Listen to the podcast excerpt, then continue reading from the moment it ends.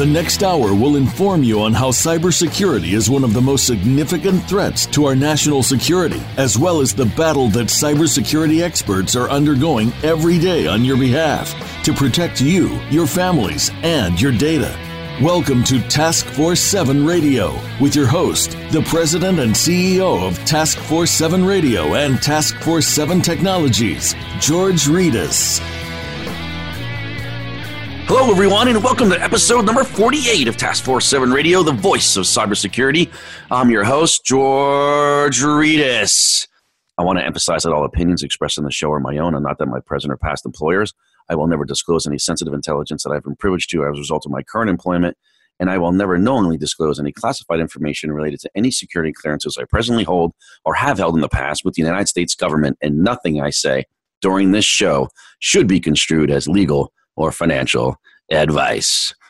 So before we get started, I want to remind our listeners that you can go online to the Cybersecurity Hub and read a recap of tonight's show and get other up-to-date cybersecurity breaking news at their very cool website, www.cshub.com. The Cybersecurity Hub is an online news source for global cybersecurity professionals and business leaders who leverage technology and services to secure their networks. The media professionals at the Cybersecurity Hub are dedicated to providing the latest industry news, thought leadership, and analysis in the cybersecurity space. So, again, to check out our recap of tonight's show and get other up to date cybersecurity breaking news, go to the Cybersecurity Hub at cshub.com. That's the Cybersecurity Hub at cshub.com.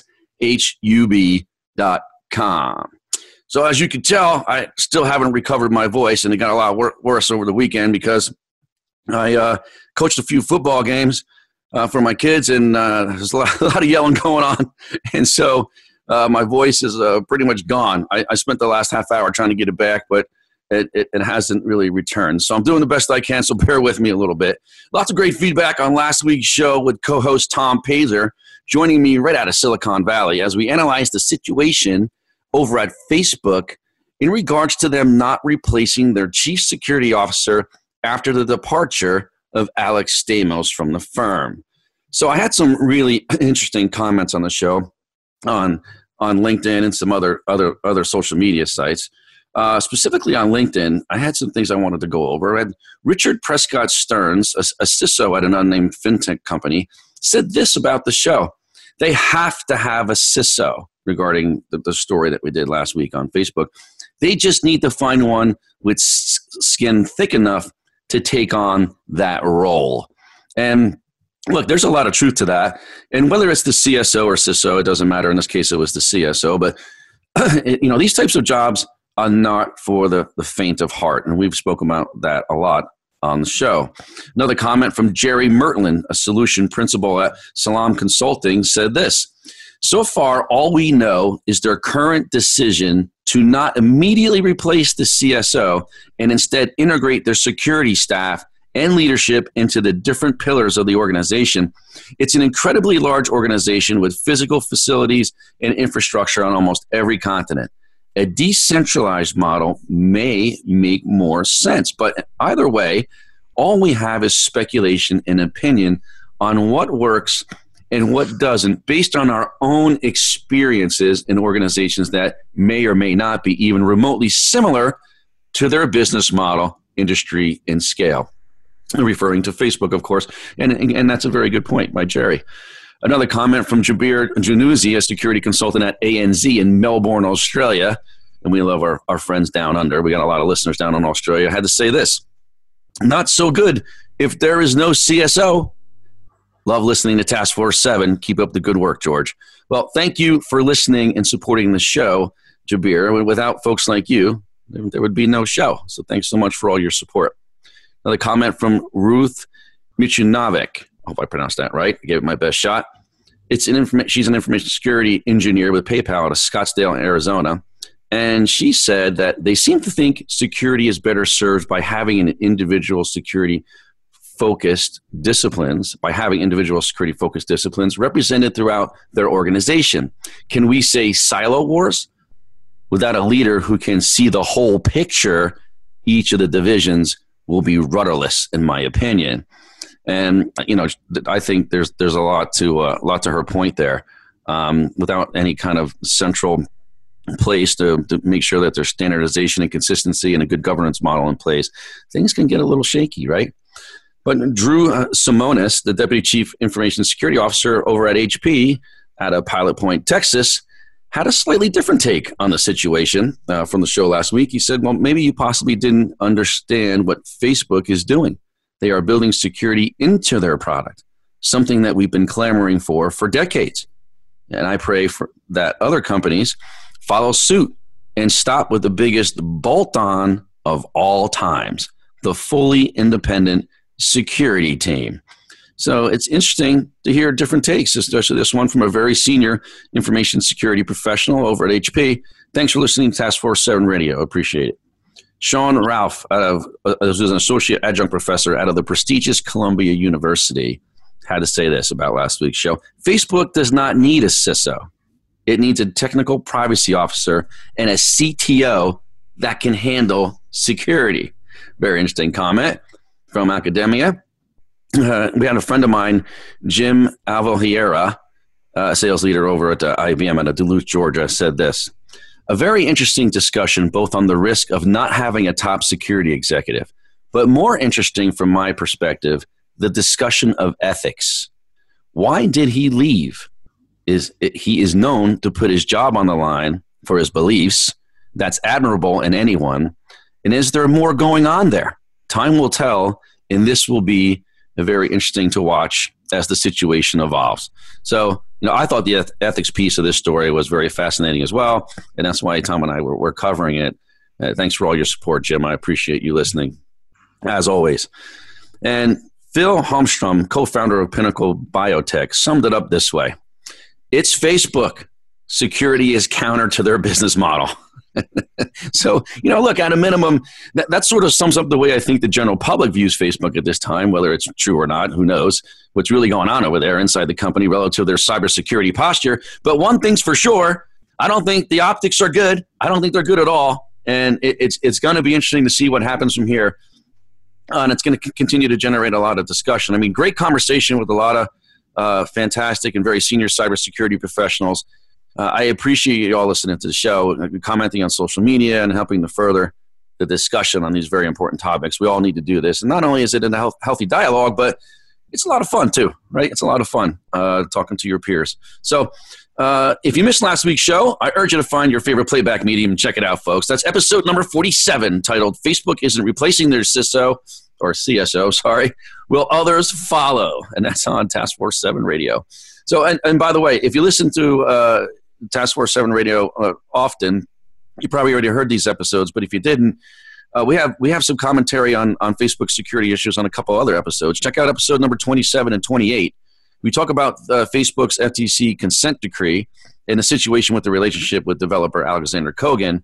Uh, that was a whole big 60 minute segment done on that. They're, it's very interesting, and those segments are really uh, really good. I think there's a lot of informative stuff that you can take away, informative uh, in, you know information from from those segments that'll help you sort of derive your opinion about what's going on now in episode number 47. So that's episodes number 27 and 28. Check it out.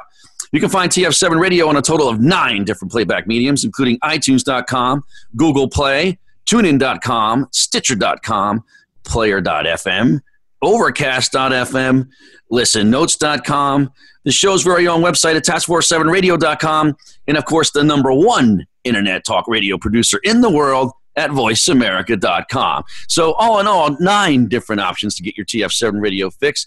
We're everywhere, folks. You can't miss us. If you Google Task Force 7 Radio, you get all your options. Check us out, TF7 Radio Playback at your convenience 24 7, 365, anytime, anywhere around the globe. And as always, please, please, please don't forget to subscribe. We love it when you subscribe. Thanks so much. So, tonight, we have with us one of my best friends in the world, Paul Jackson. And Paul Jackson is going to be with us straight out of Hong Kong, China.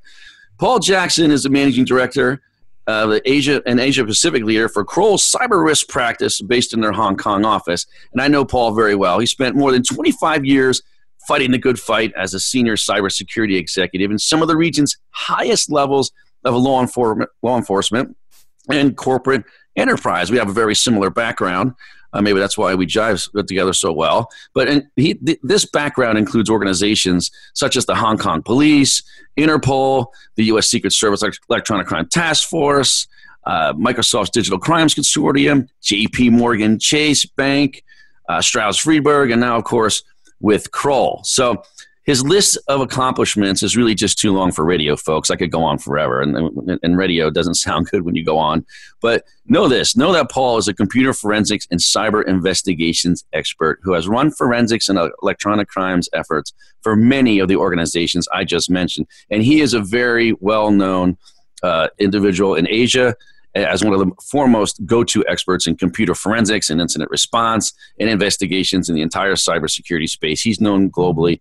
None other than Paul Jackson, ladies and gentlemen. Welcome to the show, brother. I appreciate you. Hey, thank you, George. Thank you very much for that welcome. So, so what? So you're not originally from Hong Kong, right? You you've been in Hong Kong for now like 30 years. I think what's what you told me since 1988. What what what brought you out there? Where where are you from, and, and how'd you actually get there? Yeah, a bit of a bit of a long story around this, George. But uh, yeah, I'm British, as you can tell from my uh, my smooth accent. right. So so I, I, I was at university doing electronics and telecommunications and uh, wondering about my future in the UK. And I'm thinking, well, I'm a bit of an outdoor guy. Don't really want to be sat in front of a uh, you know in in a in a cubicle doing engineering at that stage of my life. And I was thinking about joining the cops in the UK. And then lo and behold, there I am sat in a pub one lunchtime, as, as you do in the UK. and and a, and a friend of mine walked in with a newspaper and he dropped it on the table in front of me and said, Hey, you want to be a cop? Why don't you join the Hong Kong Police or the Royal Hong Kong Police, as it was known in those days? And sure enough, there was an advert in there for uh, recruitment for the, for the Royal Hong Kong Police. And I thought, why the hell not? So I applied for both jobs. Uh, funnily enough, got both jobs in the UK police and uh, in the Hong Kong police around the same time. And then it was sitting down and thinking Hong Kong, Liverpool, Hong Kong, Liverpool. Hong Kong went out. So, uh, so there I was on a plane in 1988 out to Hong Kong, which at that stage of my life I couldn't even have put on a map. But uh, you know, that's where I ended up, and and I'm still here, George. Well, that, that's the thing. I mean, some of the decisions that you make in life, right? When you think back then and how they actually changed the course of your entire life, your entire career. I mean, you're sitting in a pub, some guy shows you a newspaper. Hey, how about you? How about you apply for this job? you know, be a cop, and you're like, yeah, sure. You know, I mean, uh, it's crazy, right? Did you ever expect that you'd be there 30 years later? Oh, no way. But do, do, you know what? Going back to that day in the pub, I still can't remember which of my friends it was who did that because I'd love to go back and shake him by the hand and buy him the best dinner in the world because uh, that was the best move I ever made. But no, I never expected to be here 30 years on. Uh, you know, they, they employed us in contracts of three years at a time in the, in the Royal Hong Kong Police. I thought, well, I'll go out there for three years, see Asia, have a bit of fun, and then come back and get a proper job. But it didn't turn out like that. It didn't turn out like that. Well, yeah, you, you speak Chinese, right? Oh, well, how many languages you speak? Uh, I can speak. Yes, I can speak Cantonese. Uh, I wouldn't say I'm very fluent, but I can get by. And uh, yeah, of course, I vaguely speak English. So, so you, you, you were there during the, the handover of uh, of Hong Kong from Britain to China. Now, how did you feel about that? And, and and you know, what made you stay on, and what made you you know stay there? Yeah, so at that time, I, I just started moving into uh, technology crime policing, and uh, you know, it was really I was really getting interested in that. The mid '90s, everything opened up in, in terms of technology. The mobile phones, internet was just going, and um, and then we had the handover in our way in 1997, and I was in the intelligence bureau doing all sorts of work around eh, telephone tracing, should we just say? Um, and you know, I remember looking down on that rainy night in 1997 when they did the hang- handover, when Prince Charles was out there in the rain, you know, when the flags were lowered, and looking out and thinking, wow, do I really want to still be out here? And then it didn't take me long to think about it. I thought, hell yeah, it's an adventure. And I stayed on and never regretted it. So, in your view, have, have things changed much since the handover? I mean, uh, what do you see that's different? What do you see that's the same? Are you, concern- you have any concerns that you stayed? Yeah, I mean, this is a question I get asked all the time, George, because, uh, you know, I mean, it really is a momentous time in history, isn't it? You know, a whole country where you're staying in gets handed over from, from Britain to, well, what everyone thinks of as communist China, right? So, of course, you know, people want to know whether monumental changes. Uh, and the simple answer is no. You know, I was involved in fighting crime, I was involved in putting bad guys away. And the laws didn't change, the bad guys didn't change. I was never involved in national security matters. So, you know, it was just all, to me, it was all about policing, catching the bad guys and, uh, you know, and trying to put them away. So reality was nothing much changed. The only thing, the bad thing that changed was our uniform. So we lost the wonderful badges with the crown on, you know, the British style badges. replaced with a, uh, a badge with a flower on it called the Bauhinia, which became the, uh, you know, the, the national em- emblem for Hong Kong not quite the same, right? When you're a cop, you know, a crown looks like an authority figure, a flower, mm, less so. Uh, so, so, know, so do you think it, you know? Do you think that you're, you know, because you're involved involved in the street crime, and now obviously you're in corporate, eh, and not being involved in those national security issues? Do you think that there's things going on that are different that you just don't have visibility into? I know this is kind of a guess. I mean, like, like I'm asking a question that you don't know about, but do you have suspicions? Eh, is what I'm trying to say. Oh hell yeah! I mean, but to be honest, though, it was like that when the British were here. You know, if we if we don't think that the British were involved in espionage or whatever you want to call it activities, then um, we uh, we you know we're deluding ourselves, right? So of course, uh, I'm sure there's there's stuff goes on at a national security level that I'm not privy to. So um, yeah, yeah, my best guess. You know what I mean, George. So what's the deal now? I mean, do you do you see your, yourself there for the duration? And you know, I mean, uh, what do you see for your future there, as far as where you are and, and what you're doing in your career? I, I, do. So we'll talk more in a bit about the you know the way my career changed towards cybersecurity and cybercrime investigation. Um, but you know, really, that was that was the trigger or the driving force behind my staying here. I guess you know I'd found a niche out here. I'd found something that's really inspired me, that really got my juices flowing, and you know, it just makes it all uh, highly relevant for me obviously, as you and I know, because we worked together for a while, I spent some time in the US, which was fabulous. It expanded my experience and, uh, and my knowledge no end, especially dealing with some of the incidents that we had to deal with. Um, but reality is, this is where I consider to be home now, and I can do more good out here. I think there's a dearth, just as there is anywhere in the world. Asia feels it even more so. There's a dearth of good cybersecurity people. There's a dearth of people who have that real solid experience and knowledge, and I feel like I can contribute more here, knowing the region as well as I do and having that experience and background behind me. So this is interesting stuff, and I think a, lot of people that listen to this show like to hear how people pivoted to certain in certain uh, to certain jobs in their career to get themselves where they are today. You know, to be in such influential positions and positions of authority, to become executives of major companies. I mean, uh, I think a lot of people uh, I you know I used the term rudderless. I guess someone else used the term rudderless in terms of describing uh, Facebook and not having their CSO. I think a lot of people when managing their careers are rudderless, right? They don't they really don't know where to go. They don't have a lot of guidance, and people are going to find this conversation very interesting. So we got to take a little break, uh, but we're going to bring it back to talk about those things in just a few minutes. So hey. If you're a social media junkie, don't forget to follow TF7 Radio on your favorite social media platform. Follow us on LinkedIn by searching at Task Force 7 Radio, and on Facebook, Twitter, and even Instagram by searching at TF7 Radio. For any inquiries regarding sponsoring the show or suggestions for topics or guests, as well as other business communications, please email me directly at george.rettas at taskforce7radio.com. That's george.rettas at taskforce7, that's with the number 7, radio.com. I want to remind our audience that we're building the world's premier cybersecurity professional network, Task Force 7. I'm really excited about this, folks.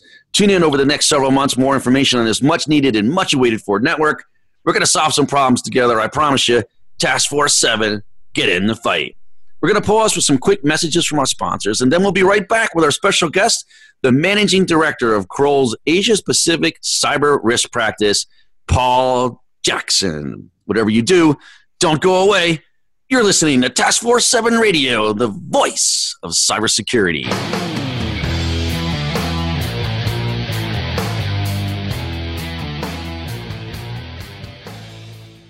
Become our friend on Facebook. Post your thoughts about our shows and network on our timeline. Visit facebook.com forward slash voice America.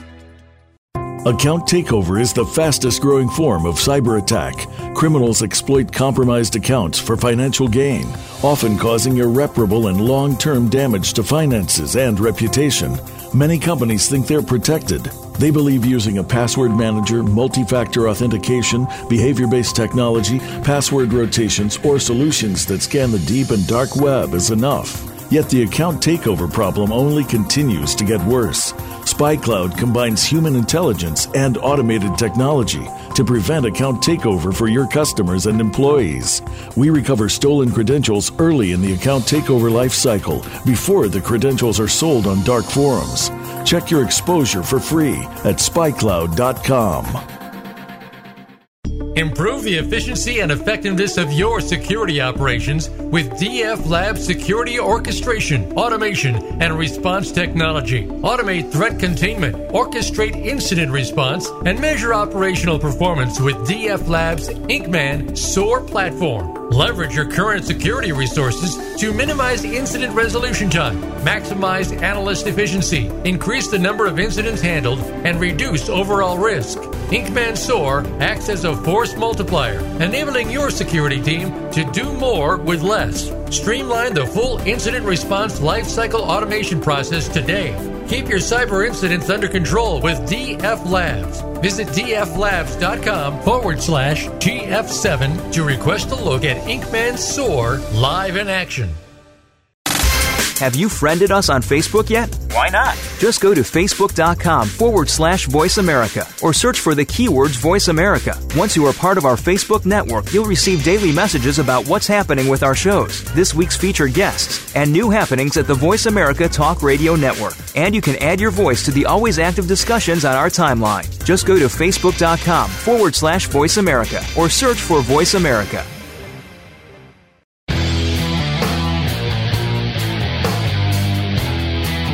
You're listening to Task Force 7 Radio with George Rettas. If you'd like to find out more about our program, please visit the website at taskforce7radio.com. Again, that's Task Force 7 with the number 7 radio.com. Now, back to this week's show. Here again is your host, George Rettas. Welcome back to Task Force 7 Radio, the voice of cybersecurity. I'm here with our special guest, the managing director of Kroll's Asia Cyber Risk Practice, Paul Jackson. So, Paul, you know, I want to I want to pick up where we where we left off, talking about your career and how you've pivoted through different jobs, and you know how you've uh, gone from being a police officer to technology. Let's just start from the beginning. Tell me about your early days in, in the Royal Hong Kong Police Forces it, it, what was it like there? Did, did you truly start off like most of us that, that did law enforcement jobs? Like I know I always started out doing street crimes and everything, but in your case, I know I've talked to you about this a few times. It, it seems like water crimes. Like you're out there chasing smugglers and fast boats, like the Hong Kong version of Miami Vice. I mean, that's what I have in my head. So. yeah, you're exactly right, George. How cool is that? You know, you, you come halfway cool, across the world. you come halfway across the world to a place you've got no clue where you are. Uh, you know, you end up being a cop, and uh, the first posting they give you is uh, driving speedboats, chasing smugglers. Ah, yeah, can't beat that. And it was it was a bit like Miami Vice at times. It was uh, it was crazy times. In fact, there were two there were two big things with the uh, with the Marine Police, as it's called. So I know in the US you have separate Coast Guards and everything like that, but in Hong Kong, it's just the Hong Kong Police Force, or as it was then, the Royal Hong Kong Police Force, and it, that's all there is. You know, there's no FBI, there's no Secret Service, there's no, you know, it's just the, the Hong Kong police force, a single police force. And, and the, there's no Coast Guard, so the Hong Kong police had what's called a Marine Police. And in those days, we had a big problem with smuggling between Hong Kong and China due to the difference in tax between certain electronic goods and, and other products, and also thefts of, of luxury vehicles from Hong Kong they were winched and put into the back of these huge speedboats with four three, 300 horsepower engines on the back of them. And they'd be in China before you could blink. Yeah, zooming across the uh, the the, uh, the, waters to China. And our job was to try and chase them in our um, in our rather slower uh, police speedboats. Your slow boats. Yeah, slow boats. But actually, uh, what was good in those days, I think uh, health and safety didn't figure too too much in those days, and uh, we actually had, had had a bunch of speedboats that were seized, or you know, when we arrested these guys, that were seized from the smugglers, and we converted them into um, into police. Oh, that's great. That's yeah, great. Fighting fire with fire. Use their own boats to chase them. That's awesome. Hey, how about how about the technology back then? It wasn't like it is today, right? I mean, it's not like oh, no, you know. No, I mean, if you had the technology you had today, would have been more fun. You think? Uh, do you know what? I'm not sure it would because uh, I think uh, you you know uh, when you're a young lad, you're coming out here and, and getting to do all those things. I don't think there would have been that much smuggling going on because with technology nowadays, with GPS, with other kinds of trackers, satellite imagery, etc., we'd probably have had a much better handle on, uh, you know, where these guys were loading up these stolen goods or smuggled goods and being able to stop them before they hit the water, so we wouldn't have had many chases. But you know, who knows? Um, what what did happen was the laws changed, and that really uh, was, and also the taxes between countries equalised, so there wasn't much profit in it anymore. So it, uh, smuggling sort of fizzled out in the nineties. But I tell you what, it did teach me three things, George, because uh, you know in those days the smugglers were smart, right? They they they looked at gaps in legislation you know, they knew that they could drive these speedboats in and they could store electric goods in these warehouses right next to the water and just throw them quickly onto the speedboats because there were no rules about where you could set up a warehouse or how you could store goods, etc. And also, there were no laws about how many engines you could have on the back of the boat. You could have as many as you could fit. So there was all these gaps in legislation that made it easy for them. Then there were gaps in security. You know, it was impossible for the Hong Kong police to cover every bit of coastline. Hong Kong has got a huge coastline, loads of little islands and jetties all over the place. And, and then looking at gaps in enforcement, they looked at the way we did things and, and looked at ways to, uh, you know, looked at the timings of our shifts, looked at how we, you know, police things. They were watching us as much as we were watching them. And, and you know what? That's got similarities, hasn't it, with the way we handle cybercrime? Gaps in legislation, gaps in security, gaps in enforcement. Not too much different, eh, George? No, and I think you, you, got a good point there because a lot of the skills that you learn in law enforcement are transferable into the cybercrime space. Um, so, what's your story? How did you get in cybercrime? How did you make that transition? Like, what you know, what actually happened? I don't even know if I know the story. Yeah, well, it's it really was just a change in technology. So I'd been bouncing around on speedboats and other kinds of launches uh, for uh, for seven years, nearly seven years, and do you know what? I'm a rugby player, as you know, George, one of these proper sports, and uh, my knees were already getting shot, and, and bouncing around on the uh, on the oceans at night was certainly doing no good to my knees. So um, it, probably the time was right, and the technology started emerging. So the mobile phone market opened up really in Hong Kong in 1995, and six new providers, um, you know, uh, providing mobile t- uh, telephone services, opened up. And the police needed a way to understand the technologies that they were using, understand how they could do cell site, get cell site records, or track the bad guys when they had mobile phones uh, through cell site triangulation, etc. So, with my background, uh, I was asked if I would uh, head up a team that was the interface really with the telecoms industry, and that was my first move away from the uh, uniform policing into into the CID, if you like, the uh, the criminal investigation department, uh, the plainclothes folks and uh, it was a great move. I, I, I, suddenly found out that hey, my technology background was actually pretty useful, and I was you know doing some useful things. I was achieving things, and that felt really good. You know, putting bad guys away. You know, what, what technology background are you talking about? Yeah, so I had a degree in electronics and telecommunications. Ah, so okay, okay. I, I, hid that well in my early years in the police, and uh, you know, they're like all police forces. They keep a record of the backgrounds of the folks who join, and uh, and I was pulled into doing uh, uh, that technology stuff. And from there, it was kind of a logical move. I, I moved into just before the uh, year 2000. I moved into computer security within the police. We had a crime prevention bureau in the Hong Kong police. Still do have a crime prevention bureau in the Hong Kong police, but one of the teams there was the computer security unit, and our job. From I joined there in about 1998, I think it was. Um, our job was really to go around educating people who were just starting to use the internet, companies who were just starting to get on board, um, you know, and educate them on the dangers of, of, of, internet usage, the early viruses that were out at those times, the Trojan horses that were uh, uh, that were there, you know, that, um, uh, that were pretty prolific in those days, that were allowing remote access, and and you know, just really to to help people guide them, uh, you know, educating kids, you know any kind of education you could think of. So that was a, a pretty important job, I think, in those days. And if you remember back that far, and you you certainly will, George, because you're as old as me nearly. Um, you know things like the Y2K bug, and then we had massive impact from just after the uh, year 2000 with the I love you virus. Do you remember that one? Yep. Yep. Yeah. Well, that started in the Philippines. Actually, it was uh, it was written by a, a, Filipino, and it was it was devastating. Can you imagine if something like that hit nowadays? you know, it was bad enough in those days, but nowadays with the proliferation of, uh, uh, of uh, you know, network devices, internet connected devices, it would be catastrophic. And, uh, you know, all these kind of issues that we were dealing with, helping companies navigate the early days of the internet. And it was quite fascinating. But, uh, you know, again, that led me into, well, what happens when a crime actually, you know, is committed? How are we going to deal with it in future? How are police forces going to handle investigating cybercrime? And that, of course, led me into the world of forensics uh, as it was just becoming um, emerging in the late 90s, early 2000s, and uh, just really fascinated by this. There were no manuals, there was hardly any training. Um, there were the early iterations of what became EnCase. Um, and and very little else. You had a sleuth sleuth, sleuth, sleuth kit or Autopsy, uh, the the the, um, the, open source um, Linux based tools, but very little else in the way of commercial tools. And you know what? We had to find out how to get information, how to get the answers ourselves. We had to move, use that most powerful of uh, forensic tools, Brain version 1.0, in order to get the answers. And it was, I loved it. It was, it was challenging and fascinating. So you're talking about the challenges that you had early on as a police officer that led you into some making some of these career decisions. But did you ever say to yourself, "Hey, this is where the future's at"?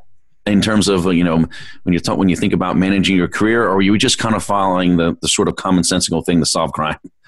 Yeah, I, I, mean, looking back, I wish I, I, wish I could tell you, George, that I was that smart.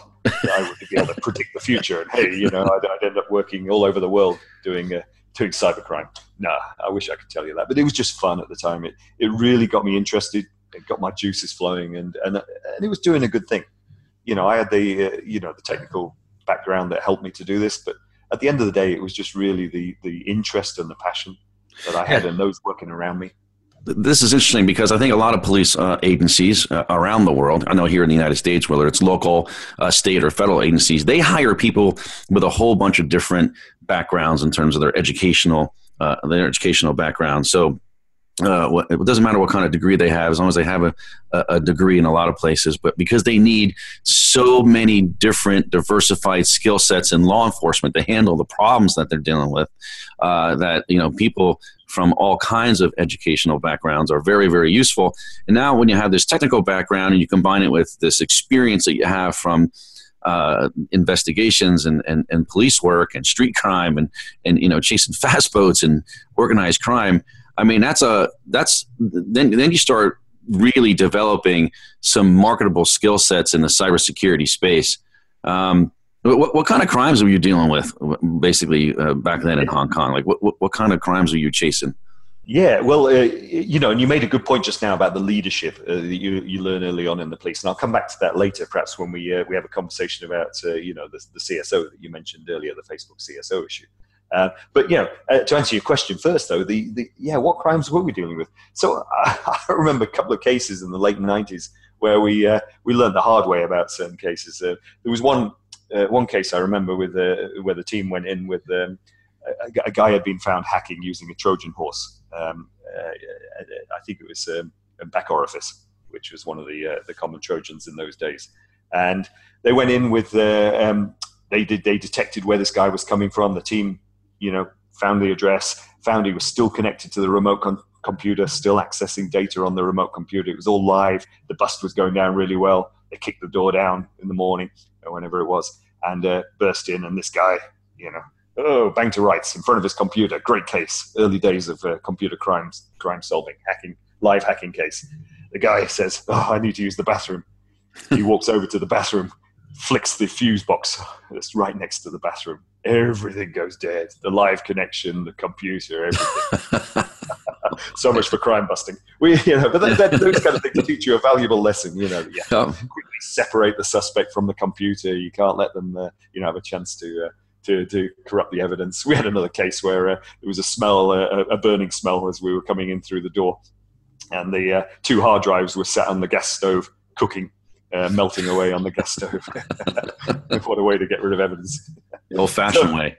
Yeah, the old-fashioned way. But no, I mean, uh, the, the, I think the um, as this uh, you know the discipline um, matured, computer forensics, we found that you know it's an expensive business. We needed more resources. We needed more people. We needed more training, and I had a bit of a break uh, in, I think it's around 2003 or 2004. I can't remember exactly, but there was a big murder case, and it's very high profile, uh, and many of your listeners will, will, maybe may remember it. A guy called Robert Kissel, uh, the Kissel murder. So he was a leading banker with uh, one of the major investment banks out there, rich as anything, and his wife killed him. His, you know, you might think, well, what the hell does that have to do with cybercrime? But the whole crux of the case, it could have been, you know, a marital dispute, which uh, you know, uh, at the end of the day, it's hard to prove the, uh, the, the guilty intent. It could have been a crime of passion, which would have been probably manslaughter at the end of the day if you can't prove any guilty intent. In other words, killed during a fight. What she did was hit him over the head with a blunt ornament. And uh, it was actually captured the news in Hong Kong for ages because uh, she then uh, rolled the body up in a carpet and had two coolies come and take the carpet away and put it in a warehouse. Uh, God knows how they didn't find anything suspicious about such a heavy carpet. And, uh, but anyway, they did that. And it wasn't for a while later that the body was uh, discovered. Anyway, the reason why cyber was involved or the forensics was involved is that you know she was having an affair with a with a TV repairman. He was suspicious about this affair, and he'd hired a private detective. So all of these communications, both the affair, both with the private detective, were being carried out, of course, by email. And there were other things as well that led to the mens rea. She was searching for a, a date rape drug or any kind of stupefying drug like Rohypnol. Uh, she ended up spiking his milkshake, his favorite milkshake. In fact, it was known as the milkshake trial out in huh. Hong Kong for months. And you know, all of this searching on the internet, all of this, the fact that he knew and she knew that he knew uh, that she was having an affair, you know, built up the uh, the motive. And it wasn't if it wasn't for the forensic, if it wasn't for the ability to tell the full story. And it is a long story. There's been movies made about this. There's books written about this. It's a fascinating case. But if there wasn't the computer evidence, I honestly believe it would have been difficult to prove this was murder rather than manslaughter. And this was such a high profile case, and forensics played such a key role that it really was the beginning of us getting big resources. You know, the, the bosses finally saw that actually computer forensics is more than just catching kids with hacking tools. Right. It can, you know, serious cases like murder and, uh, and, and, and other serious crimes. So that was the beginning, really, when we got very professional within the Hong Kong police force. So, you know, outside on the Hong Kong police force, you've worked with Interpol. I mean, you work with a whole bunch of different agencies running training and capacity building, both in Asia and Europe, right? So, you've had insights into these large police agencies.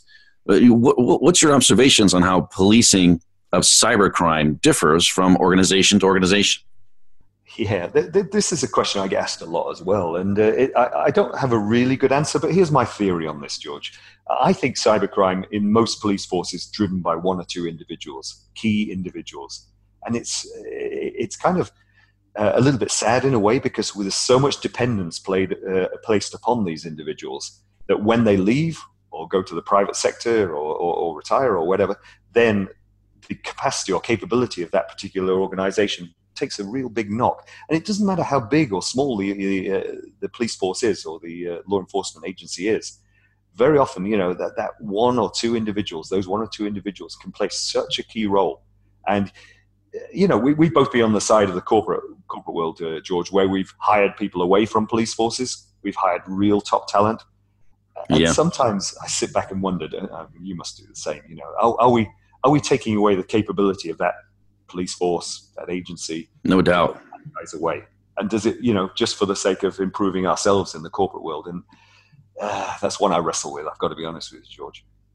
Yeah, that's a tough question. I mean, look, uh, when I talk about the Secret Service, the people with cybercrime skills, forensic skills, true true skill sets in, in, in the cybersecurity space a lot of people have left the Secret Service and the FBI too. I just sent out a, I just shared a link on, uh, I, I, guess a that. post on LinkedIn. Yeah, so another FBI agent left the FBI senior guy uh, yeah. in their cybercrime space. So, I mean, it, it, you're right. This this, this this presents a big problem uh, to law enforcement, and I think they have to think about the way they do things. And you can't just, and over here, it's, you know, we go by levels and grades and, you know, you do so many years and you're this grade and you do another couple years and you're this grade and then you get paid this. And then I don't think that, that doesn't work in this space, in my opinion.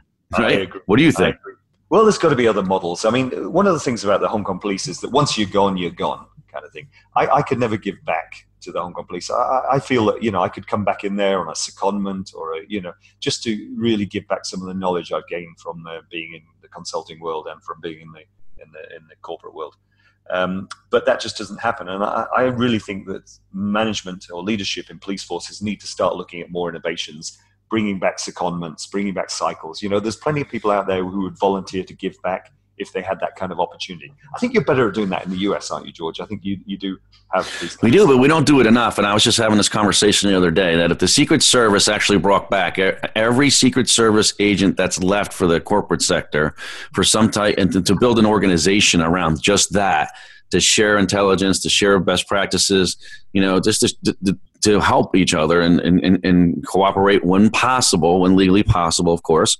Um, uh, I think they could get a lot out of it. They could get a ton out of it. I mean, the information that they could get uh, in terms of just, you know, the, how things are done in the corporate sector uh, in terms of process and technology and, and standards and, and things like that is enormous. Of course, you can't share information unless you have judicial warrants and things like that. But there's a lot of other things that you can share uh, in uh, in terms of intelligence models and strategies. And I mean, it's just it just goes on and on. I think. Um, I think there's a lot of lot that can be done there over here as well, and I think there's going to be a lot of improvement there. Um, I don't know why it's not done. I can't figure it out. I can't. I just can't figure it out. There are, believe it or not, there is that sort of uh, culture where, hey, look, when you're gone, you're gone. Like that's it. Yeah. Like you know, it's like you left. And well, what? Well, that brings me to the next one. Why, why did you decide to leave police work? Huh, yeah. Well, you know, like everybody, you've got to look after yourself, haven't you, George? And um, well. the, the, although having said that, the first thing uh, which may surprise you was that I was in line for. Pro- I would have probably been promoted within 12 months of my leaving uh, to the next rank, but unfortunately, in most police forces, and Hong Kong's no different, the, the system doesn't allow you to stay in technology crime. So I'd have had to have been, you know, out working as a, I don't know, as an admin or as a, you know, some, some kind of other job in uniform again, not connected in any way to cybercrime. And how ridiculous is that after having done 15 years of, of working in, in you know, right from the beginnings of, of cybercrime investigation and forensics to be moved out just because you get promoted? That's, you know, it's a dumb reward, isn't it, really? But that's how you know. Yeah, it is. Not only that, all the skill sets that you learn, they're perishable. I mean, technology skill sets are perishable. Yeah, I mean, that's right. You know, and technology changes, especially in the cybersecurity space. Things change very, very quickly, even from day to day. So to be out of the business for a couple of years, I mean, you're starting from you're starting from scratch, and you come back. I mean, and and, and not only that, but they're not really utilizing the skill sets that they have in putting round round pegs and round holes, right? Um, it just doesn't make sense to me. And it, it, amazes me that you say that because things aren't so very different in, in our two countries in terms of, you know, how police agencies uh, build their, you know, their, their talent models. Um, yeah. I, uh, I, honestly think there has to be a radical uh, shift in mindset. Uh, you know, to, to, to become more modern in the way of thinking. Don't don't penalize. You know, because in, in certainly in Hong Kong, I mean, I don't know about now, obviously, but in the time when I was there, um, you really had to be doing all the jobs in order to be considered for promotion. So you had to have a variety of, you know, different postings. And, and it mean, meant that if you really wanted to focus on cybercrime, you were unfairly penalized for that. So let me ask you if you're still in the police uh, agency today, if you're still a law enforcement officer, what do you think you would be trying to achieve to improve the fight against cybercrime if you were there today? yeah, so so this is the the uh, this is the uh, key question, isn't it? What what could we be doing better if if if we were still in the police? But I think you know it, it's relationships. A lot of this is relationships. You know, uh, computer crime, cybercrime is transnational and uh, you know you've got to build up those relationships. I, I, tell you what, I've done very effectively in my time because I work with Interpol and other, you know, uh, when I was in the US, obviously with you, uh, working with the uh, Secret Service Task Force and you know with the Microsoft uh, DCC. All these are great organizations for networking. You get to know so many people, and most of them, you know, in law enforcement, you know. The, the key to successfully solving crimes is to be able to pick up a phone with somebody you trust on the other side of the world saying, hey, we've got a crime going on right now there's a nexus in your country. Here's the information. Get it done quickly. don't have to wait for a month or two. Right, right. Legal assistance, right? How different it is to talk to somebody that you've never spoken to before. What kind of uh, you know, what kind of reaction do you get? oh hell yeah! You know, you try calling somebody at cold you've never met before, especially police officer. We're the most untrusting guys in the world. Right? That's right. so you know you, are going to get short shrift from anybody you call up, and um, yeah, that's, that's that's it's all about who you know. And the longer you're in it, I think the more of these connections you have, and the better they become, and the you know the faster you can get stuff done. And that's how the bad guys operate. That's how the good guys should operate. So I think if I was still in police, I think I'd definitely be working hard with all these organizations to be building up that trusted model of sharing, making it faster, making it more efficient, looking to break down barriers, and, and you know play the bad guys their own game. All right, brother. We got to take another short break to hear from our sponsors. But don't go away, folks. We'll be right back with the managing director of Kroll's Asia Cyber Risk Practice, Paul Jackson. After these short messages, you're listening to Task Force 7 Radio, the voice of cybersecurity.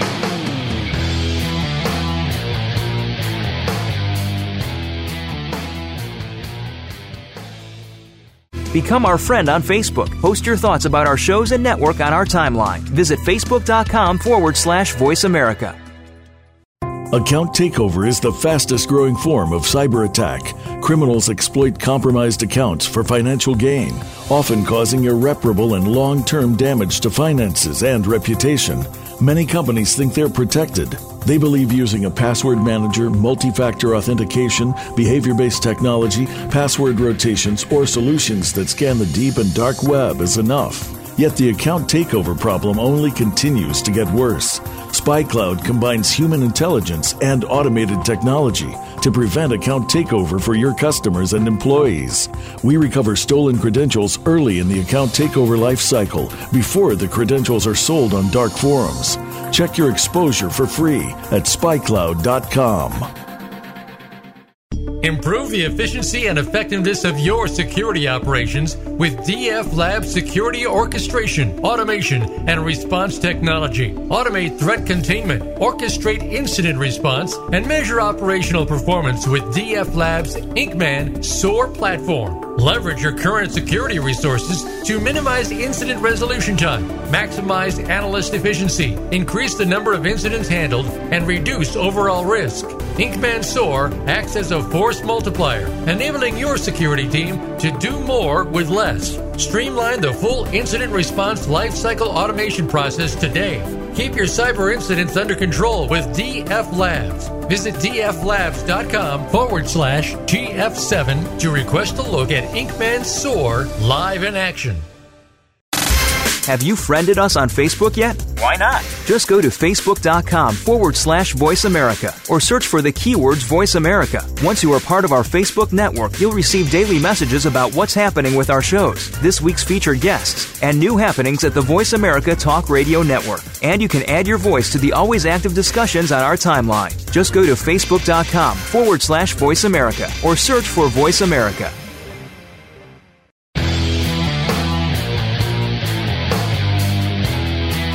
You're listening to Task Force 7 Radio with George Rettas. If you'd like to find out more about our program, please visit the website at taskforce7radio.com. Again, that's Task Force 7 with the number 7 radio.com. Now, back to this week's show. Here again is your host, George Rettas. Welcome back to Task Force 7 Radio, the voice of cybersecurity. I'm back with our special guest, the managing director of Kroll's Asia Cyber Risk Practice, Paul Jackson. So, Paul, I want to pick up where we left off on the last segment and continue to talk about your career moves and, and some of the things that you've done to pivot in your career because you've had a truly fascinating career path that I think many people will find interesting and learn from. But uh, b- before we kick off uh, the, talk about some of the, your career moves in the corporate sector, you, you, you, were, you heard me talking earlier about the, uh, the CSO p- uh, position over at Facebook early on in the, sh- in the show in the first segment. What, what say you about that? What's your opinion about what goes on over there at Facebook right now and sort of the perception of their, of their security department? Yeah, I think, uh, George, I'm in line with you. I think I find it quite a biz- bizarre decision, and there's got to be more to it than meets the eye on this one. But I, I, I think the whole uh, the whole view of cybersecurity leadership is critical. Um, and I think what's often missed out is the fact that a good CSO should be a crisis man- manager and he should be a leader. And I think that, you know, there were a couple of the comments you read out earlier that somebody mentioned that, uh, you know, the CSO should be, a, a, a you know, a, a technical, uh, a technical privacy officer or a, CTO who can handle security. Uh, but the reality is, are those kind of people able to manage a crisis? Have they got that leadership skills that have that have you know been taught through being in a position like you get into in military or in law enforcement or in other similar kind of roles? And i think you know the ability and we've seen we've both seen this you know the ability for leaders to be able to properly manage incidents to be able to guide their people to be able to motivate their people is the crucial role of the cso uh, rather than just looking at it from a purely technical point of view. And I think there's a couple of interesting uh, uh, recent moves being made within the corporate world. Uh, a good friend of both of us um, just started as the CSO of Barclays, for example. And uh, this gentleman, as you well know, comes from a physical security background, That's right. from a law enforcement background. But here he is managing managing cyber as well as physical security as well as investigations. I suspect he's been put there because of his leadership skills and his ability to motivate and get the best out of people, um, rather than you know knowing the ins and outs of the technology. The correct uh, you know correct leader should have people under him who's able to explain that well, who's a, who are able to run that part of the uh, uh, part of the house. You know, it doesn't necessarily mean that the leader has to be in the weeds. You know, and, and I think you're, you're right. And I have I have this uh, I have this mentor uh, that I, I look up to very much, and he he won't he won't hire anyone, the, the CSO, the CISO, anybody. He won't anybody that's not battle tested. He wants yeah. battle tested people that can handle a crisis, that respond to incidents, that have you know a, a critical thinking skills, right? Yeah, that take charge. Yeah, you're right. You're right. Critical yeah. thinking skills is important. And yeah, uh, yeah. I mean, it's, it's going to be interesting to see how this pans out because I think this is a model more and more companies will move to rather than you know abandoning the CSO post altogether. I think the uh, there's another bank in Australia that have also recently hired a, a good friend of ours, um, but he's from a technical background and he's in a similar uh, position where he's managing physical security, cyber security, and investigations. Same same as the the uh, the Barclays post, um, but he comes from a cyber background, so it'll be very interesting to see how he manages things. Uh, you know, I think we're all feeling our way into the dark a little bit on this, still trying to find out what exactly is right.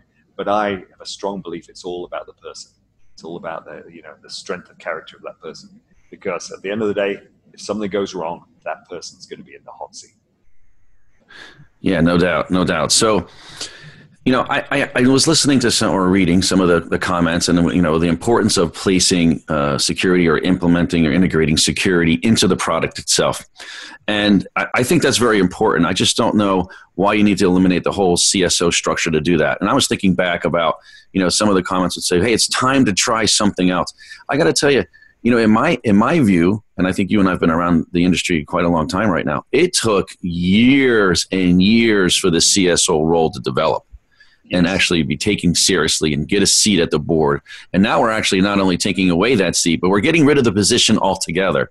And when you look back at some of the, you know, sometimes, you know, you have those people on your team that just have that institutional knowledge that prevent you from making the same mistakes of the past just because yeah. you haven't had that experience or gone through it. I feel like we're in the same position right now. I mean, it's like okay, the time. So we already tried that. We already tried that, and it, it, didn't work. It actually was worse than than you know you could say the situation or the model is today, if there is such a thing. I think if you're looking at an optimal model, and I always think there's a there's an optimal way of doing things. I just can't see in my in my view after understanding the, over the last couple of decades the evolution of the CSO, how eliminating the position altogether helps your cybersecurity defense and debt posture. I just I don't get it and the argument that you know embedding security into the product eliminates the need for that is uh, you know is a fallacy. I think that you know of course every product should have security embedded into it. Every mature company should be embedding security into their product. That doesn't eliminate the risk of something going wrong or an employee going rogue or some you know uh, you know there's endless possibilities of how things could go wrong. And at the end of the day, you need somebody sitting over all of that, someone with experience, knowing where gaps have occurred before knowing instinctively when things are going wrong and what to do to address them to minimize the damage and to mitigate the damage. No doubt. I mean, you can integrate security into your product without eliminating the entire, uh, you know, security organization and the security uh, uh, executive that runs it. Um, yeah. I just, I, I just kind of, I don't know. When I think back on my experience, and like, and one of the, hey, and one, one of the um, the people that commented on social media actually said that you're only going to base your opinions based on your past experiences and the places you worked and the models that you've went to and and that and that's true and so it's good it's good it's a good healthy discussion. I mean after you left the police you moved to a large financial institution at jp morgan chase. How, how did you find the change? I mean how did you did you find it hard to make that move when you that was a major pivot right from law enforcement agency oh, to a major you know financial institution Oh hell yeah, George! It was a, you know it was pretty intimidating to be honest. You know, you've been a cop. I've been a cop for 22 years, and uh, you know you think, well, how, you know we're the dumb guys, right? We're the cops, um, and uh, you know out in the private sector in these big banks, that's where all the smart people work. Um, huh. Well, you know, I quickly found that I could hold my own in these places, and uh, I'm sure you found the same, right? Yeah. And it's uh, you know it was a it was daunting when I first moved across you know what? I think all the things I learned, all the leadership skills you learn. Don't forget, I arrived in Hong Kong when I was 22 years old, right, a kid, and and I was put into a leadership position because in the Hong Kong Police you joined as a leader right from the bat. So there I was, 22 years old, managing a team of guys, some of them older than my dad, yeah, I dread to, you know, I've got a son now who's that age. I dread to think of him doing the same thing. And, uh, you know, it's a, it, was, it was a real challenge. You learn the hard way. You learn sink or swim. You learn a lot of skills about managing people.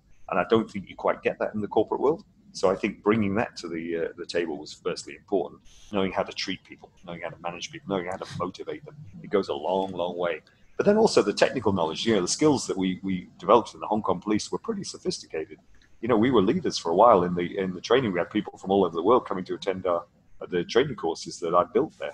Um, you know, people from the uh, Australian Federal Police, the U- UK Metropolitan Police, the French Police, all, all over, um, were coming to attend our training program. So we were pretty, I would say, we were pretty up there in the Hong Kong Police. We had plenty of resources, and uh, and we developed, uh, you know, good good quality techniques, tools, tactics, techniques, procedures, etc that we were willing to share. So I think, you know, when I moved across to the private sector, I was actually surprised by how much I could bring to the table.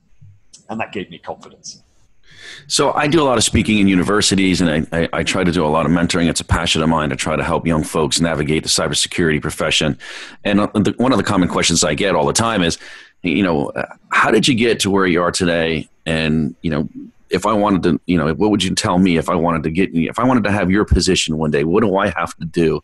And when I look back at, you know, I was a bond broker first, and then I was in law enforcement, and then then I was in federal law enforcement, and then I went to a financial institution. That is not a very easy path to follow these days, and I and I and I don't I don't advise them to follow the same path that I did. I actually give them different advice eh, because it's today's world. What would you do? I mean, what do you tell people? Do you tell people, yeah, we can go to the Hong Kong police to end up as a managing director of a Kroll I mean, I don't, I don't know I, I, think I think that's kind of a unique situation. What, what say you about that? Uh, it is a unique situation. So I do the same thing, George. I go along uh, to a lot of. I, I, support universities locally whenever I can, and I, you know, uh, I get involved with the community events. I, am still heavily involved with things like the HTCIA, which is the High, High Tech Crime Investigation Association, which I would urge anybody, any of your listeners, to take a look at joining uh, as a great, you know, platforms for sharing. But yeah, I get asked this question all the time, especially from young young guys and you know, some of them don't want to be cops. You know, they don't want it because they know that if they join the police, they have to do what, what both of us did. We had to be in uniform for a while. We had to chase bad guys. We had to. Uh, you know, they, they go, well, can I just skip straight to the technology part? I'm, I'm, can I just get right to the good stuff like that I want to do? Right. But, but no, I mean, because, you know, in the police, it's all about learning the ropes first. It's all about, you know. I mean, you could join the FBI and get caught up doing insurance fraud. you know what I mean? yes, I do yeah, you, you, know, where do you, where do, how do you advise them these days? But what I say is, you know, you, I try to encourage at least a certain percentage of them to go into incident response and forensics because that's where we're crying out for people at the moment. Really good hardcore skill sets.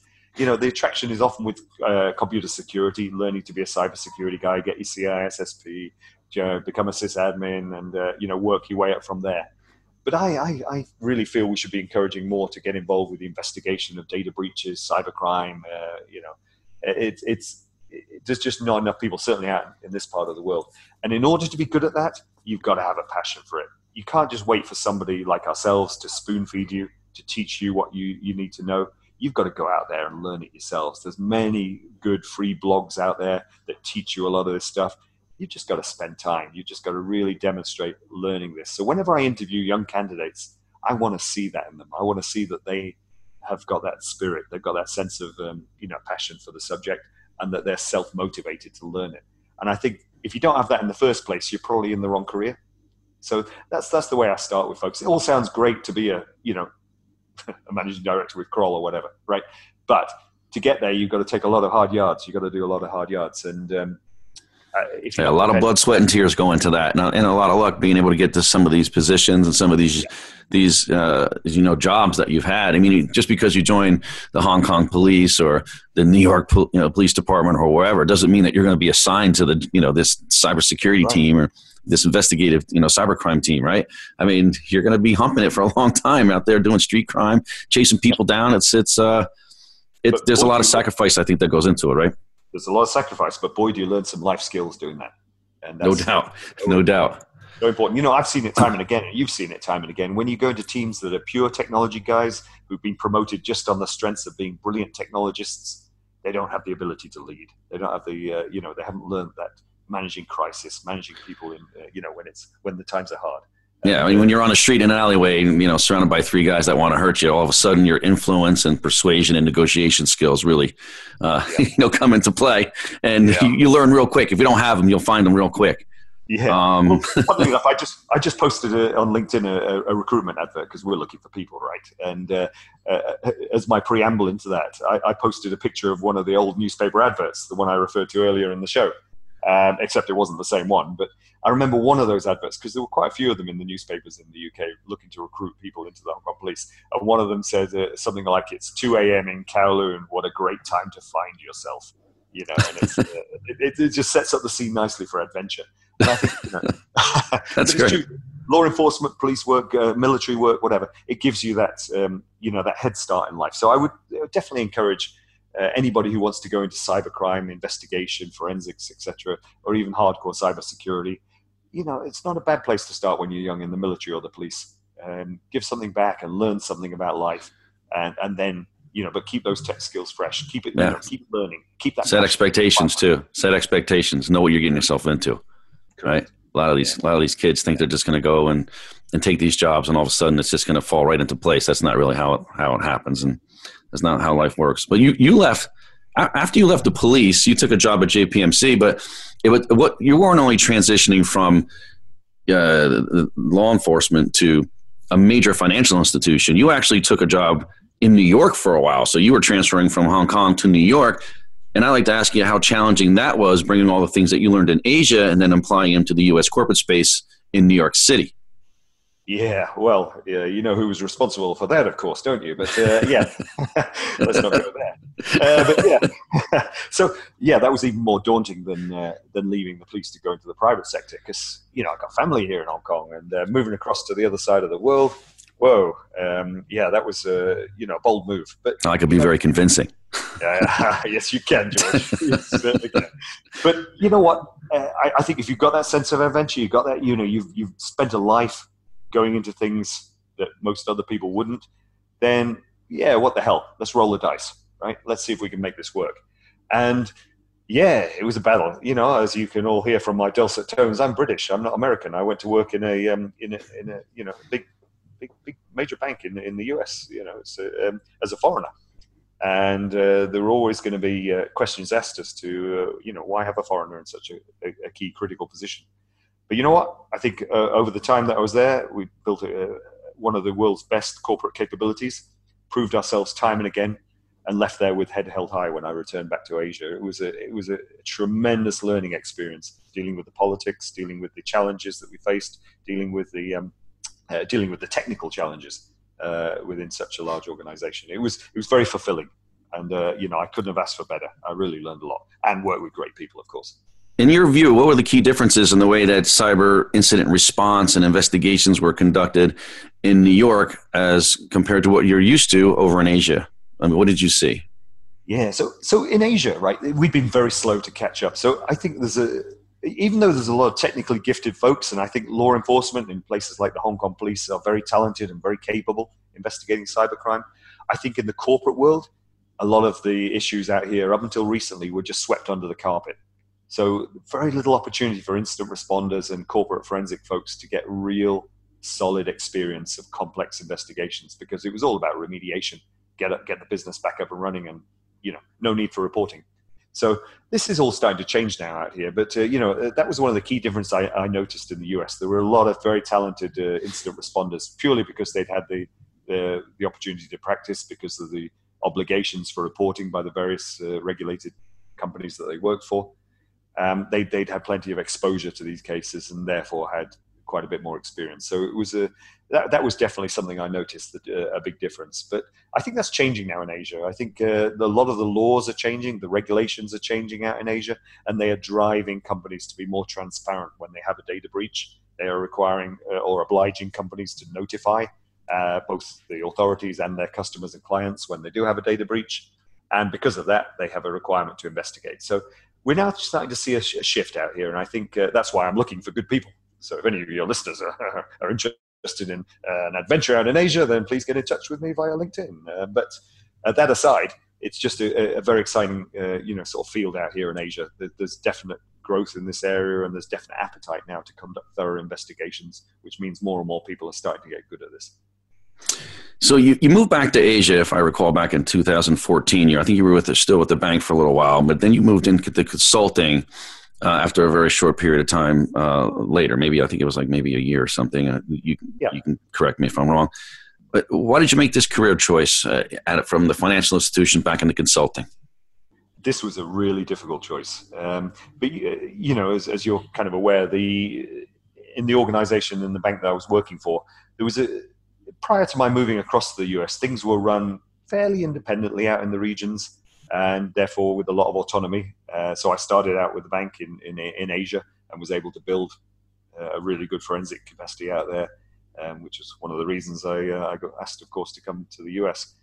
Um, but once that was structured in the US, then of course the regions became it was hub and spoke. You know, it was it was very little challenge back in the region. So yes, whilst I did relocate um, back out to the region, it wasn't the mothership anymore. It wasn't the hustle and bustle of de- de- dealing with um, you know the, um, the high priority cases. So you know, I looked for a new challenge, and well, I'd done law enforcement, I'd done big corporate, and I thought time for a, uh, a move to consulting. And uh, yeah, I was I was offered again a leadership position in Asia. Which, which I found quite challenging, compelling. It's a chance to learn a new skill and to see more. And you know what? I've not regretted it because it's given me the opportunity to see such a broad variety of problems and issues and understand how different firms deal with issues. Everyone's got their own way of dealing with things, and it's nice to be able to come in there with the sort of experience that I've got now and to guide companies and help them along the path and help them make those difficult decisions when they're in when they're in crisis. So I, I you know, I think again, it was just a great move. I was lucky. Uh, I got offered a good job and uh, and, and, I took it, and uh, and I've not looked back since. And thoroughly enjoying life at the moment in the consulting world with Kroll. So, how differently do you see cybersecurity as a consultant compared to holding an in-house position like in some place like J.P. Morgan Chase? Yeah, the, the, I think a lot of people say the same thing about this. But uh, as a consultant, you see so much. But the problem is you're in there and you're out of there once the problem's been fixed, and you don't get to see the the long-term effects. Or occasionally you do, um, because we do. You know, as a consultant, I'm finding this this sort of um, there's, there's three broad areas that we work in firstly, there's the pen testing, you know, in other words, uh, assessing the security, the offensive testing of security for companies. Then there's, of course, the breach response uh, when things go wrong, the forensics, the incident response, the reactive side of things. And then there's the governance piece. And I'm seeing more and more that companies, now that they're under these restrictive laws uh, out in Asia, are, are coming to us for help with governance. You know, in other words, acting as the virtual CISO companies or a virtual data privacy data protection officer for, for companies and helping them to build their frameworks, to help them build sustainable security. And actually, I'm finding this quite satisfying because we get to spend longer with the companies, we get to really understand their problems, and we get to help them fix it. So rather than just being a, a simple test of their security or a simple response to a breach, I'm finding these longer term governance projects actually quite fulfilling. So, you're settled back into Asia right now, and I, I, want to get this question in for our Asia audience. I believe we have a lot of listeners over in China. Believe it or not, a lot of people in China listen to this show. What do you see as the major cybersecurity threat from an Asia perspective? What do you see going on in the market? Yeah, so again, I, would like to separate this into two areas. so a lot of what's talked about on your show are the national security issues, the espionage. You know, the the the things that you read about from uh, you know the APT3s or whatever the the these um, government, uh, uh, you know, these alleged government-sponsored hacking groups in, in China or in other parts of the world. Those are, I would say, are a separate issue because I think that by far the biggest problem is still cybercrime. Um, people forget that, you know, people in China, other parts of Asia, you know, Hong Kong, wherever it may be, Singapore, Japan, Thailand, Philippines, wherever it may be, they're all become victims as well of cybercrime and they're not unique. You know, this is they're suffering the same problems that the folks in the US are suffering. Most prevalently out here at the moment, we're seeing email compromise. So I'm sure you, uh, I'm not sure, but I'm sure you must have spoken about this in, in earlier shows about the business email compromise situation that's ongoing.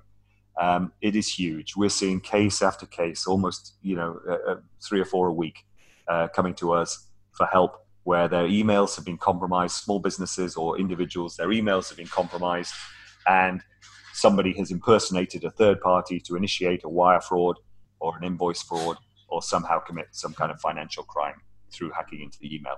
And that is happening here just as it is in the States and everywhere else. So cyber criminals, they don't care which country you live in. you could be living in China or the US. It doesn't matter. If you've got money and they can steal it off you, they're going to do it. So I, th- I, think you know we have to look at it from two angles here. I know there's a lot of anger and a lot of frustration over uh, the espionage side of things, the stealing of corporate secrets, the uh, the nation state secrets, etc. And that's justifiable. But you know, espionage is the you know the second oldest game in the book, right? And, well, now that you brought it up, uh, yeah, Hong Kong's a part of China now and you know you and I are close friends, and we have these discussions all the time over a beer. So I, I have a pretty good idea what you're going to say. I think you know how I feel about the topic as well. But I want to ask the question for our audience and, and get your perspective on it. How, how, do you feel about all the allegations made against China regarding the cyber espionage and cyber crime issues? Ha, yeah, you put me on the spot, haven't you? But uh, yeah. so, so look, I, I, don't have any hard and fast evidence, right? But uh, you know, there's a lot out there, and where there's smoke, there's fire. Um, you know, as we all know. But I, I'm, I think you know the, the the fact that all the fingers are pointed at China yeah, there's going to be a, there's going to be truth to it because espionage, as I just mentioned, is the oldest game in the book, and it's still going on. Uh, every country does it uh, for their own needs, for their own purposes. Um, it's just that you know uh, many would feel that uh, China has been accused of crossing the line and uh, extending this into corporate secrets, into gaining competitive advantages, etc. Um, yeah, look, I, I, as I said, I'm, I'm at this at heart, I'm a, I'm a, I'm a crime guy. I'm a, you know, I, I've been a police officer in, in cybercrime. I've never been in the national security. I only see what other people see on this side of things. Um, yes, I do hear things through the grapevine, through my connections. I've got fabulous connections up in China. I've worked with the Chinese police uh, for many, many years uh, in terms of uh, helping them with training and also, you know, just being friends. Uh, and, you know, as I said earlier in the show, being connected to people having those uh, networks all around the globe, including China, are priceless when it comes to solving crimes. So yes, I've got a lot of friends up there. They talk. Uh, there are, you know, they're just like us at the end of the day, George. They enjoy a beer and talking about the work they do, and it, it, it ain't very much different from the work that we do. So you know, you got to remember that, uh, as I said, the, the the espionage part of it is just a small piece. The actual cybercrime part is a huge piece, and there are police forces up and down China. It's a huge, huge country that are still struggling with the same problems that we are struggling with to fight cybercrime. So to sort of wrap this up, you know, I like to get your thoughts on the future. What do you what do you what do you see for the future in cybercrime? When do we start to turn the corner, or are things ever going to improve in the cybercrime space? I'd love to be able to tell you that things are going to improve overnight, George, but uh, to be honest, I'm, I'm still fairly gloomy on this front. Uh, I, I, was at a conference recently with Interpol, and one of the senior figures was talking about cybercrime, and he was painting all these statistics throughout this, this talk about how things are getting worse, how the sums of money involved in the thefts are worse, how the impacts of the crimes, of the ransomware, you know, the, the WannaCries, the, the NotPetya's, etc., uh, uh, are just increasing all the time. And I sort of raised my hand uh, at the end and, and, asked him what you just asked me, really. I said, Do you have anything positive to tell us? Uh, and he kind of looked a bit bemused for a moment. And then he kind of, it sank in that all he'd been telling us was gloom and doom. And you know what? It stumped him. He didn't have anything positive to say. And I find that a little bit worrying, a little bit concerning that we're still at the point where we're just talking about these public private partnerships and we're talking about these uh, alliances and we're talking about these initiatives to fight cybercrime but the situation doesn't seem to be getting any worse. We talk about these new software capabilities, these new tools that, you know, if you ever go to a cybersecurity conference, you know, you'll see a sea of uh, booths all selling you the latest um, silver bullet solution. And yet, companies are still being hacked. More and more companies are getting ISO 27K certified or, you know, COBIT or, or, uh, or um, you know, any, any of the NIST framework. They're, they're getting these frameworks in place and still they're getting breached. And I think really what's missing is the fact that humans, humans are behind all this. And we're missing the point when we're trying to rely on technology too much to fight crimes and uh, less on leadership, less on thinking about the problem, less on thinking about gaps that may exist in our organizations rather than trying to rely on technological solutions alone. And I think that's where we're falling down. But I think also, you know, this brain drain from law enforcement, the lack of networking, the lack of consistency in terms of who's in these positions because whenever I see you know police forces overseas now, the guys I used to know have moved on either into the private sector or into other roles, and and the new guys I have to start building up relationships again. It's very frustrating to keep going through this circle of, uh, of making new new acquaintances, and it's hard. And I, I, think that's one of the reasons why we're we're really losing this battle. We're just not coordinated enough. So, look, it was great having you on the show. I really appreciate you coming on. I know the time difference never makes things easy for us to talk. Uh, it's always just sort of an impediment, but we always work it out. I can't wait to see you again, my friend. Thanks for coming Likewise. on. Likewise, George. Thank you very much for having me. All right, folks, we've run out of time. Before we go, I want to remind our listeners to visit the Cybersecurity Hub and read a recap of tonight's show and get other up to date cybersecurity breaking news at www.cshub.com. That's the Cybersecurity Hub at cshub.com. Thanks for tuning in. You're listening to Task Force 7 Radio, the voice of cybersecurity. Stay frosty out there.